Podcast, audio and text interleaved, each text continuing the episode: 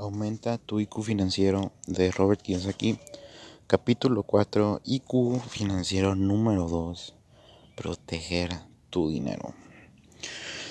Pues ya saben, este, este es el número 2 y hay que saber proteger el dinero del qué? De los predadores. ¿Quiénes son los depredadores? Son aquellas personas, instituciones o gobiernos que te quitan tu dinero te quitan tu dinero y tú mediante las leyes sobre todo mediante estrategias fiscales y mediante educación financiera tienes que saber cómo evitar que te drenen el dinero. Les voy a dar ejemplos. Primero los impuestos. Obviamente los impuestos son importantes son necesarios para pues, tener un orden para tener servicios públicos y es importante pagarlos, pero si puedes reducir tus impuestos, porque lo que hacen los impuestos es que te cortan las alas, ¿sí? Al gobierno, que, créanme que le conviene más que tú desde un principio te pongas trucha con los impuestos, ganes, perdón, más bien pagues como el 15, 10% de impuestos en vez del 30, 50 que normalmente se hace, que ganes eso para que lo que tú ganas lo reinviertas y crezcas cada vez más y al final esos 15, 10% de impuestos son miles de millones de pesos después, ¿no? Pero ahorita si en vez de eso te cortan las alas quitándote el 50, 30%, pues ahí está mal. ¿Ok? Entonces, paguen impuestos de manera legal obviamente, pero escasen lo más que puedan. Pónganse ahí muy codos. ¿Por qué? Pues porque sí. Luego están los bancos, los bancos, los bancos, los bancos. Si supieran todo lo que nos quita el banco con la inflación, cada vez tu dinero pierde más dinero. Y luego si supieran toda la lana que hace el banco con el dinero de sus clientes, ¿por qué? ¿Por qué creen que se llama tarjeta de débito? Debit, la palabra débito proviene de deuda. Tú no le estás metiendo dinero al banco, tú le estás prestando dinero al banco. En tu cuenta de bancaria, tu tarjeta de débito, no es que tú tengas 80 mil pesos en, el banco, es que tu banco te debe 80 mil pesos.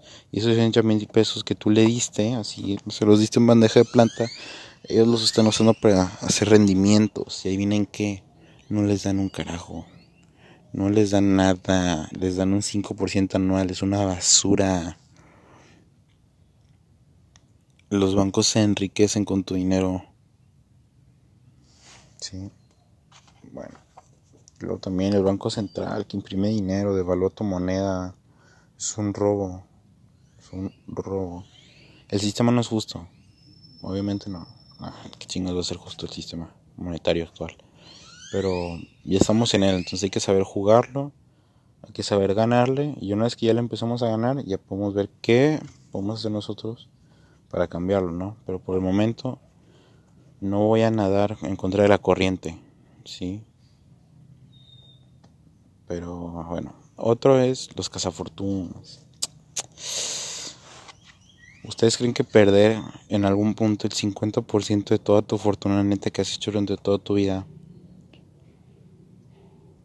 refleja un buen IQ financiero. No, tienes que, no te cases por, cásate por bienes separados. Créeme, cásate por bienes separados. De esa manera sabrás que, pero díselo desde que son novios, tienes que decirlo de que yo cuando me cuando me case me voy a casar por bienes separados, se chingó. Y ya, y divide todo, o sea, por si alguna vez quieren quebrar, que es un tema muy delicado. Yo sé, porque tú la quieres y es el amor de tu vida y todo. Pero lo tienen que ver. Antes de la boda, antes del matrimonio, vayan con un asesor fiscal y digan, a ver, por bienes separados y todo el rollo, ¿ok? Y mientras vayan construyendo su imperio,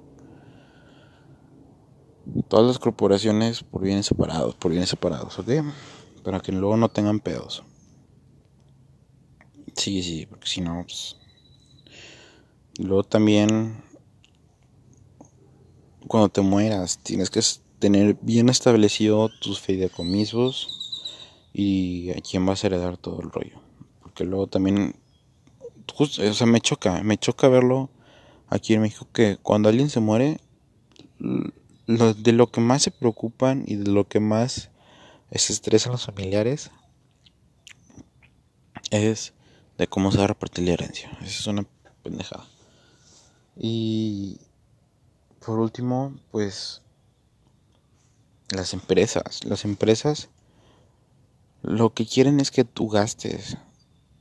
Pero pregúntate, ¿ese gasto es un activo o es un pasivo? Y si es un pasivo, ese pasivo es un activo para esa empresa. Ellos ganan mientras tú gastas, tú pierdes mientras ellos ganan. Fíjate bien si vale la pena los servicios y si tus finanzas lo pueden costear. Bueno, ese fue el IQ financiero número 2, que es proteger tu dinero.